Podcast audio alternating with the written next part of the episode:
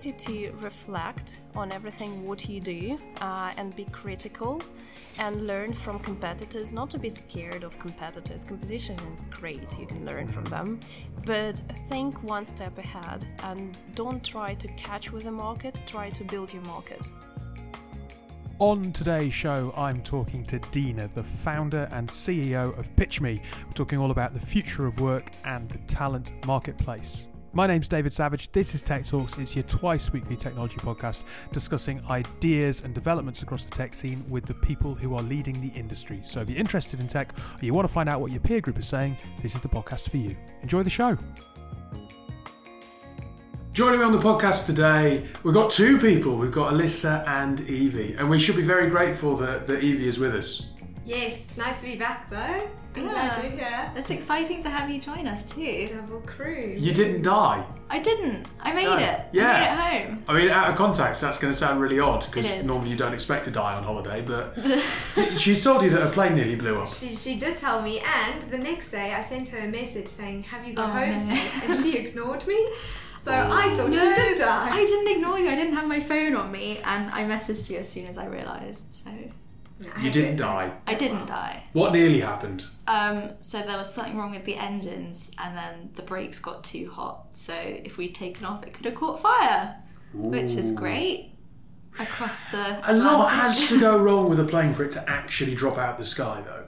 I mean, the fact that they like emergency stopped on the runway. Well, yeah. think I mean, it could have. It could have, but yeah, they're not going to take off if they know there's something wrong. I mean, I'd be really worried if the if the if the pilot was like, "Oh, we know this could go wrong, but it'll be fine." Yeah, it's like we'll make it across the whole Atlantic. It's mm. fine, you know. But apparently the pilot had his family on the plane, so I don't think anyone's going to take off if you got people on the plane. either. yeah. Sorry, hang on. If his family wouldn't have been on the plane, he would have been reckless and be like, "Sorry." Well, maybe I don't know if I trust people anymore. so- I felt a bit safer knowing that they were there. Well, we're very glad that you survived. Thank you. Welcome back. Thanks. Uh, we'll get into today's interview, which is a lot less terrifying than planes nearly blowing up mid Atlantic. Um, and then we'll have some comment on it afterwards and some news. So today we are talking to Dina, the founder of PitchMe.co. Is it PitchMe or PitchMe.co? Uh, not to confuse, rather PitchMe. PitchMe. Cool. Who are PitchMe before we get into anything else? Because people might not be familiar with the brand, given that it's it's fairly new, right? Yes, two years old. Uh, skills based talent marketplace. So we help people to find jobs based on their skills and nothing else. A skills-based talent marketplace. How Indeed. is that different from recruitment? Well, we connect employers, candidates, but most important, we bridge a gap between education and uh, future work by bringing on board online education platforms. So, well, you can call us recruitment, but it's kind of like a future of work platform. That's an interesting point because if you kind of look at all the statistics around kids in school today, there's a stat that says what 60 63% of the jobs that they will do don't exist today. Yeah, So that bridge between education and work, yeah. I suppose, is the critical piece to get right if we're going to build a sustainable workforce, right? Indeed, indeed. Uh, we're not focusing on kids, rather on students, but they still struggle. Uh, when you enter university to study a bachelor for four or five years, you will enter a job market. Uh, well, by the time you you learn you learn something which doesn't exist anymore or not required anymore. So your whole education will be outdated. So this is what we do and help candidates to plan their even education uh, program for themselves and adapt easily to the demand of the ever changing work environment. I, I suppose the biggest shift, you know, I, as you know, I've worked in recruitment yeah. previously. I you know I recruited about six to seven hundred technology contractors, uh, and the emphasis was on technical skills, hard skills. What had you done? What could you showcase that you'd done? Whereas I suppose now we're moving to a situation where it is less about what have you done specifically, but what your capabilities are and what your breadth of skills are across a range of different topics. Is that is that fair? If you try and think about the skills that are going to be demanded in the future, is there that subtle change between I've implemented this particular version of X technology to I've got this flexible thinking that can be applied to a number of different situations or circumstances. Yes, true. So we built an analytical uh, tool for us, which is a skill map, uh, historical overview of the skills demanded uh, for each particular job description in each particular sector since 1995. So for PitchMe, this is a very good uh, tool to actually predict trends, what is going to be evolving, what skills are going to be demanded. Employers are not looking at candidates anymore as a as a person who has just technical knowledge or just uh, specific technical ca- capabilities, they are looking at candidates as a whole spectrum of skill set. And the person who will fit not only into the job description and the position, but also into environment and the team. So this is what we do help to assess the whole range of hard skills, soft skills, and personality profile.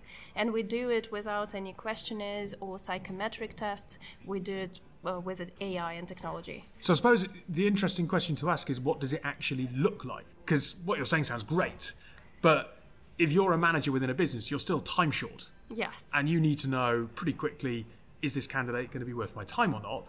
And what you've described sounds quite big and complex. So I suppose distilling that down into something that can be understood quickly, that must be the key part of the challenge, right?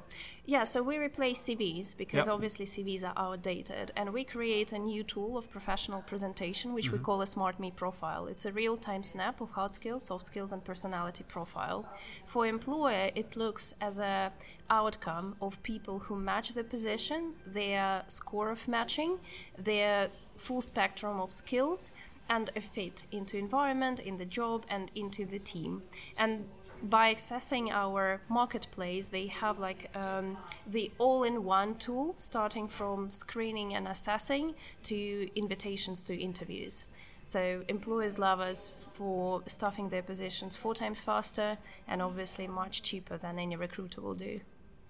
I like the obviously. That's not necessarily obvious. I mean, you're, you're, using personality profile and, and AI. You could probably say, well, you know, it's, it's quite valuable. Well, we need to compete somehow. Okay. Right? So that's our USP.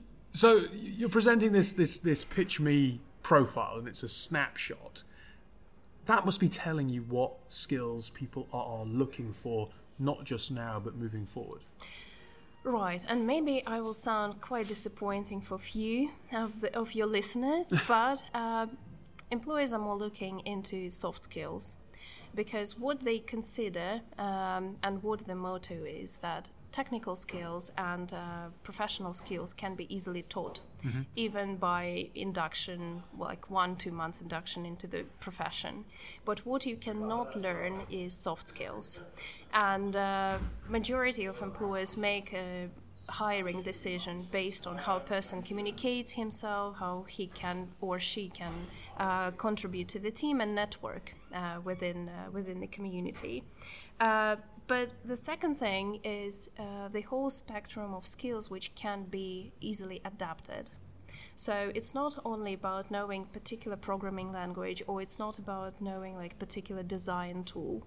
It's about the whole range of skills which can complement each other and which can be adapted depending on the transformation of your job. So employers are willing to hire uh, for a long term, and they are willing to invest into education and um, introduction to the position, but they are looking for uh, adaptability and flexibility from candidates much more than they did before. And, and what kind of education routes then are providing that? Because finding a candidate that is flexible in their thinking, that's quite intangible. I mean, if you were if you were to turn around to someone now and they were 17 years old and they're trying to work out what they would study, but they see technology as a potential end destination and they see the creativity, etc. What should they go and study? Is it still computer science? Um, probably not what, but when. Uh, I would put this question in this way. And students are already asking these questions to themselves because they are the most flexible and the most easily adaptable player of this process. And they understand uh, the problem that when they will come to a market, they, their skill set may be outdated already.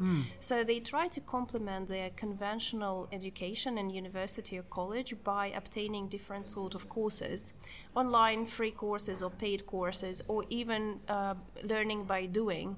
So they do a lot of freelancing work, they do a lot of internships, they're doing a lot of job placements because they want to understand where are they demanded, what uh, what are their strengths, what people or employers actually valuing them for. Uh, there are a lot of questions how um, we can look at kids at schools and how we can build their creativity on soft skills starting from the early age.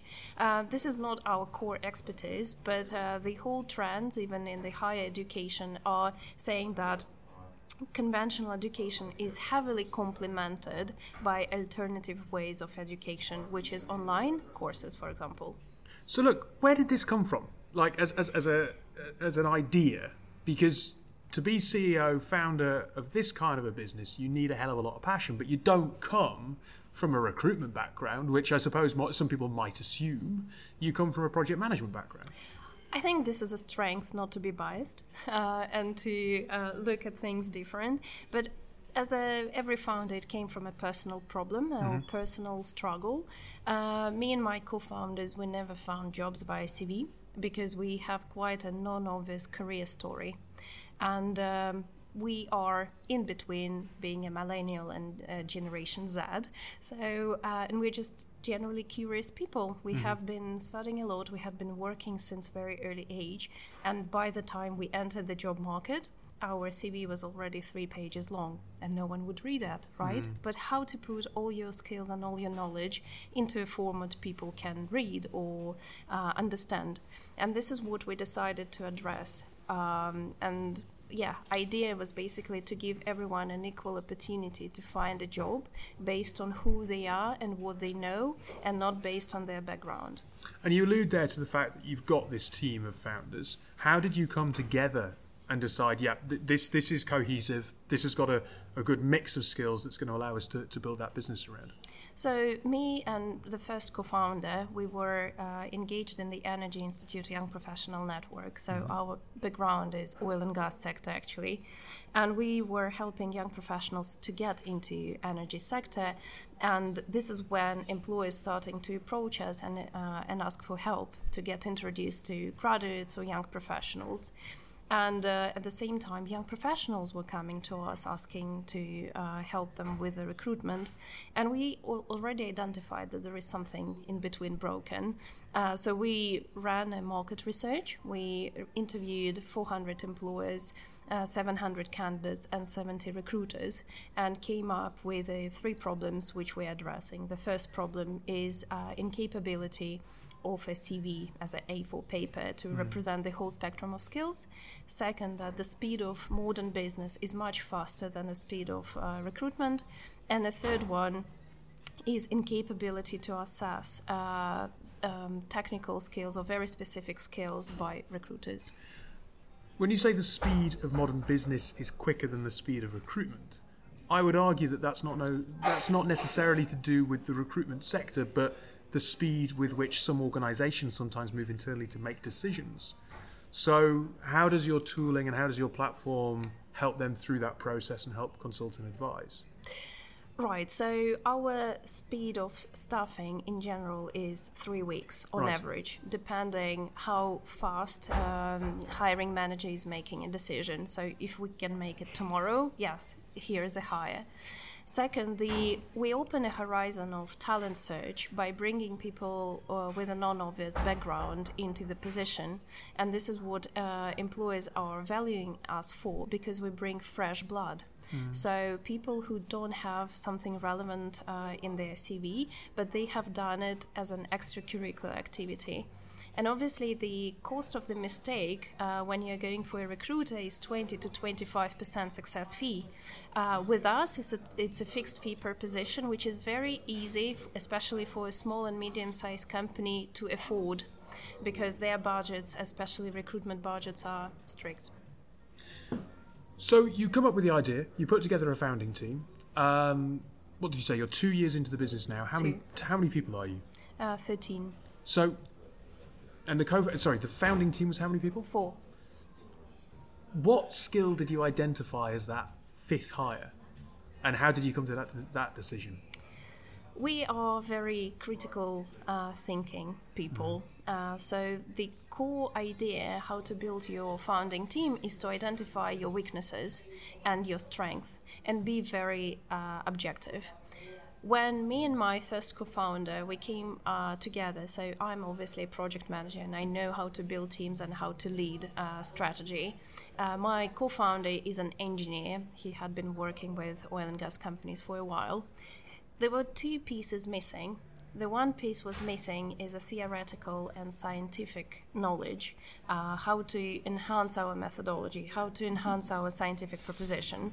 And we were looking for academic person with a scientific background. So Gregory uh, joined us. He's a, uh, he was doing PhD in crowdsourcing, and we rely on his research. And the last piece was a CTO, because an experienced CTO uh, is a key success to the uh, to the startup because it's not only about being a technical person it's about being able to manage technical teams When you're looking for a CTO, are you looking for someone who's got more of a product mindset or someone who's got more of an ability to, to build software? product Yeah. yes everyone can code even i do it Well, doesn't make I me can't. CTO. all right So you know, let's let's not make it sound overly easy. But carry on. Oh, all right, but a person who can code is not a CTO. A person who can translate what managers want into a technical language and build a pipeline hmm. of the technical development, this is a CTO. And we knew that none of us was actually a good fit into this project management and product ownership. So um, we were we have been very lucky to be introduced to our current CTO. So look, you, you've gone through this first couple of years. You have grown the business. What one last thing, I suppose, to, to pass on to anyone who's interested, who's got an idea and they don't know quite how to scale. What advice would you pass on to them? um, build a team, find a team of core minded and like minded people, uh, be brave, um, ability to listen and accept no's. This would makes you succeed. Uh, ability to reflect on everything what you do uh, and be critical and learn from competitors not to be scared of competitors. Competition is great you can learn from them. But think one step ahead and don't try to catch with the market try to build your market. Uh, identify gaps see what you can um, what you can build and uh, would you be passionate about that in five years' time during your lowest moments of your life? And this is what will wake you up every single morning. Well, look, it's been an absolute pleasure to talk to you, uh, and thank you for sharing the Pitch Me story. Thank you, David. Uh, and yes, I, uh, I hope you enjoy the rest of your week. Thank you. Pleasure meeting you, and have a lovely day. So, uh, look, I was a recruiter. You two both are still recruiters. Uh, what was your initial reaction to this? Dave, I'm not going to lie to you. After this, I, I got a little bit scared for our jobs. I thought we were going to become null and void. I'm going to lie. To her, to her final point, competition is great and you can learn from competitors. Um, obviously, this podcast is backed by Harvey Nash and it's a company I've worked for for 12 years. But we've had talent and recruitment chats with people before, and I don't. I think it's worthwhile having them occasionally because we as a business can learn plenty. Um, and the, the skills market is rapidly evolving, right?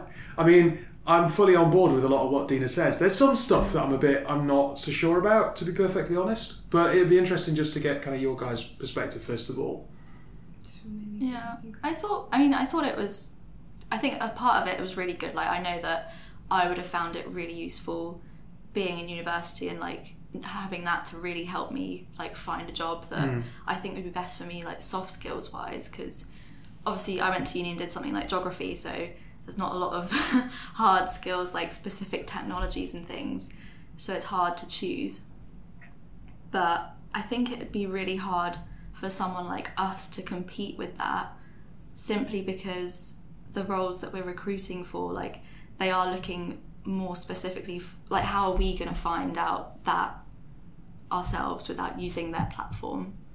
See, I my big issue with this, and I think I think that the kind of move away from a traditional CV um, is probably right, I agree with and, that. and we're, we're we're doing things along videos, etc. Yeah. There's a couple of lines in there, you know, you can't learn soft skills, and we're looking for more adaptability and flexibility.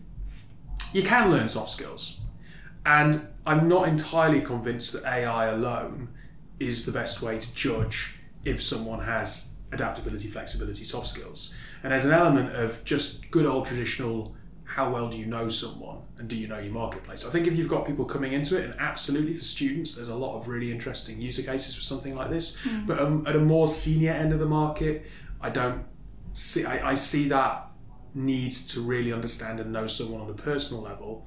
And this, this is this, and the reason why I say that is there's, there's this whole thing with technology at the minute, isn't there, around how far can technology go in augmenting our jobs? I think there's an element that technology can be really good at the lower end of the skills and talent marketplace.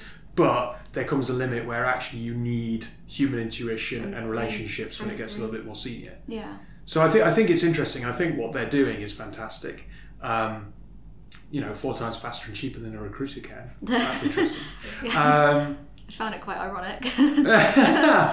um, Do you think maybe that's why they're doing it at that level? Or, or if I'm not mistaken, are they only their their target? students. It's only students. So it's right? gonna be entry Do you level. think? Yeah. Do you think that's why they're doing it at that level? Because I know the roles I recruit, they're, they're very kind of high level. So I, I speak to architects all the time, and you need to have a personal relationship with these people. Like, what are you wanting? You need to carry on building that relationship so they don't decline an offer.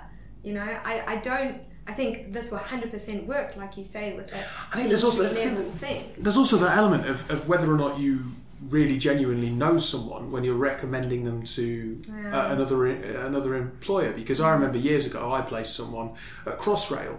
And his CV was in no way fit for the job, but I said to the client, "Look, trust me, meet him. I mm. know that he can do this job." Mm. And this is effectively they're building an AI and a system and a platform that, for people entering the market, is is effectively saying, "Trust me. Don't worry about what their skills are on paper. This person can do the job."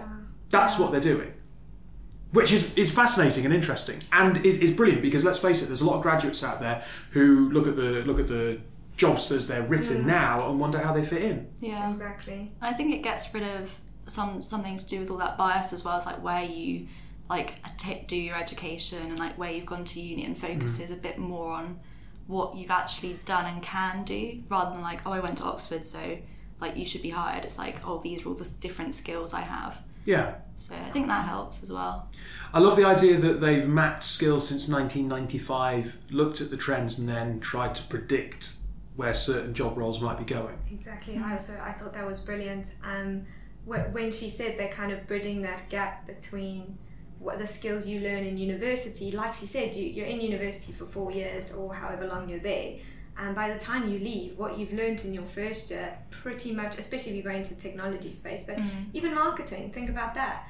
Um, pretty much uh, like how the word wo- how the world work, how the world works, the touch points that they have uh, now compared to what they had previously those four years ago things change quickly. So they're kind of filling that gap. Listen they did study this this is what they know but we can kind of move them mold them to be what you guys need now hmm. based on their knowledge their way of thinking coming from where they've studied what, what they've learned. So i don't know. I think it's a brilliant idea dina but i mm-hmm. do think she's stealing my job. I mean, look, rather depressingly, I started university 16, 17 years ago now.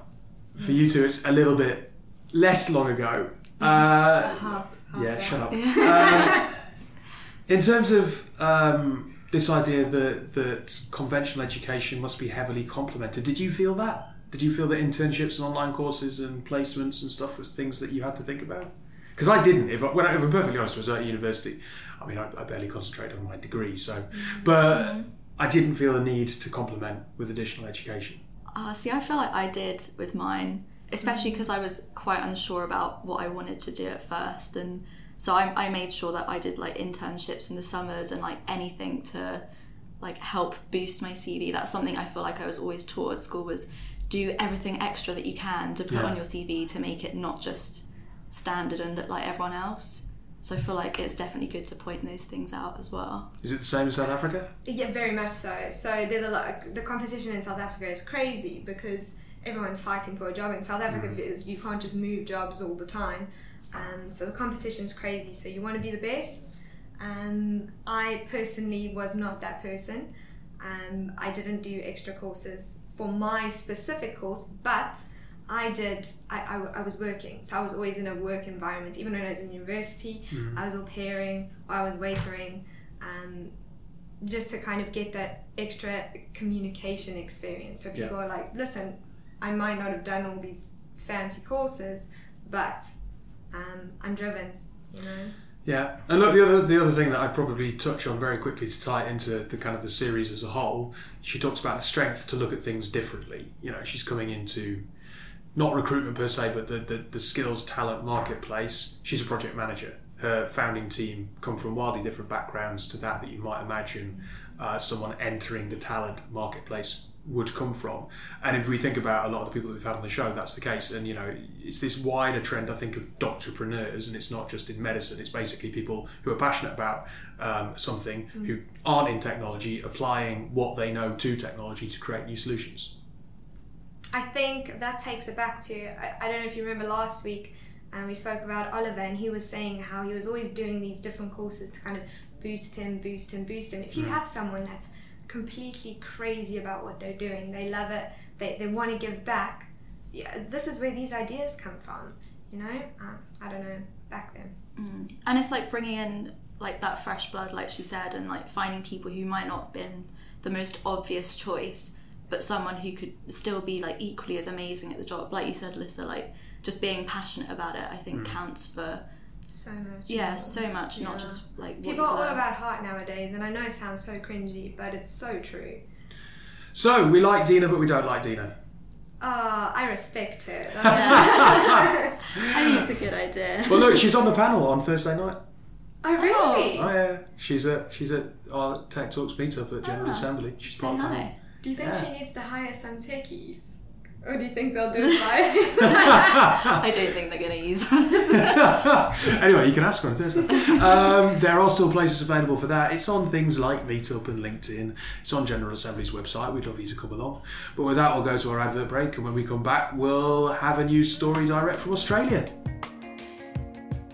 Once a month, Tech Talks opens the Tuck Shop, a YouTube tech news roundup, which is kindly carried by Disruptive Live. Disruptive Live is the UK's first and only 24 7 TV channel for the technology industry. Stay up to date with all the latest industry news by following our regular talk shows broadcast live across the Disruptive Live website and social media channels. You can also catch Disruptive Live at some of the largest global technology events, broadcasting from London, Manchester, Singapore, Dubai, and many more. Welcome back to the show for our bit of technology news this week. Uh, I've taken it from The Guardian because I'm being lazy and I like taking things stuff from The Guardian. And Jack's not here to shout at me. Josh Taylor has written this article. It's all about facial recognition porn, public transport, and other dubious justifications for facial recognition software. So, governments in Australia have come up with some creative reasons to tell the public, sorry, to sell the public on the use of facial recognition technology. I'll read this out to you. It started with passports, then it was your phone. Now, governments in Australia want to use facial recognition or facial verification to access government services, take public transport, and even for your private viewing. Last month, a joint standing committee on intelligence and security told the government it needed to rethink its plans for facial fa- for, for national facial verification database built off people's passports and driver's license photos. It said that there weren't strong enough safeguards for citizens' privacy and security built into the legislation. However, despite the concerns, governments and agencies have come up with some creative reasons to justify the use of facial recognition and sell it. Here are five proposed. I'll read out five watching porn, government rebates, two factor authentication, taking public transport, and identifying victims of public violence, of domestic violence, rather. Well, there's a couple of them I agree with. A couple? Couple. Which ones? Um, I think that the public transport one could be quite good. Facial recognition for public transport? Yeah, okay. I think so. Um, you don't think so? I'm not sure about that one. I, the definitely the domestic violence one. No, sure, yeah, yeah. like So, taking public transport, what they've done, no more gate barriers, just a smooth journey. It's all about making the journey easier and faster for people. Uh, New South Wales recently began allowing people to tap on and off with credit cards instead of Opal cards, but they want to go one step further frictionless transport payments. What happens if you. Can I tell you what I think? Go on. So when I tap in, let's say I tap in at one station, but then some other stations they don't have like gates, so you have to find the tap in thing. So it charges you extra if you don't tap out. So it charges you extra for not. So it would automatically tap you out. exactly. However, I, th- I think you can't brilliant. just get rid of mm. gates because you can't. You, you'd have to have two systems. You'd have to have gates for those people that want to opt out. You can't force because public transport is something you've got to use. Say it was in London, you have to use public transport, right? Yeah. So say you didn't want your face to be on that database, which is within your rights. Yeah.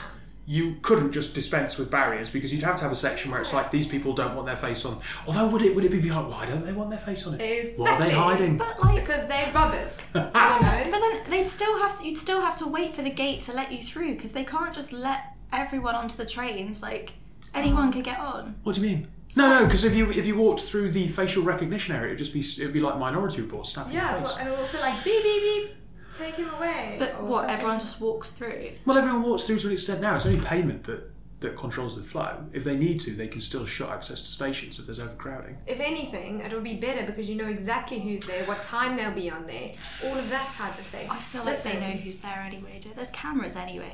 Yeah, there's cameras everywhere. So But you can hide from those. I think. what if You I walk around the station covering your face. Yeah. What if I want to borrow someone's Oyster card? You know? Borrow their face. Well, how does that work? You know? Well, you can't, I guess. Like yeah, exactly. But you need to have barriers because, on a serious note, you can't force everyone to opt into this. Uh, yeah. guys, the world is changing. It will, it will do it gradually, but one day that's how it's going to work. I don't like it. Get with the program. So the other one that you mentioned, domestic violence. I think that's great. So, Human Services Department told the committee that it ultimately rejected the facial veri- verification legislation that was particularly interested in using the system to verify and identify uh, vulnerable people seeking payments and support. Victims, victims of family and domestic violence sometimes need to leave their home without being able to take their identity documents with them. For some, these documents are withheld by the perpetrator of the violence. Oh, so that's interesting. Oh. I get what it's saying now. So the idea that so if I relate it to um, Africa, there's been cases of cryptocurrencies being used to give um, money uh, to mothers because if they are given cash, that is taken off them by abusive husbands who then spend it f- on alcohol, on gambling, Yeah. and whatever else. So I suppose the idea being, if if you are in a, an abusive relationship, your partner might withhold your access to cards, payment, whatever. Passport, whatever. So yeah. if you were able to use your face to access services, that couldn't be withheld from you by mm. someone who's who's abusing you. that's really good. I can understand why that would be attractive and interesting. Mm. But then, what if you you have this really abusive man, and I don't know if you want to take this out, but this is just my thought process. What if you have this really abusive man who's like, really, going to use your face? Cut it. Wow, that yeah. Think to be about fair, look, um, okay, And I think there's bigger issues. No, definitely, but still, I probably will leave that in because it is it is thought provoking. yeah.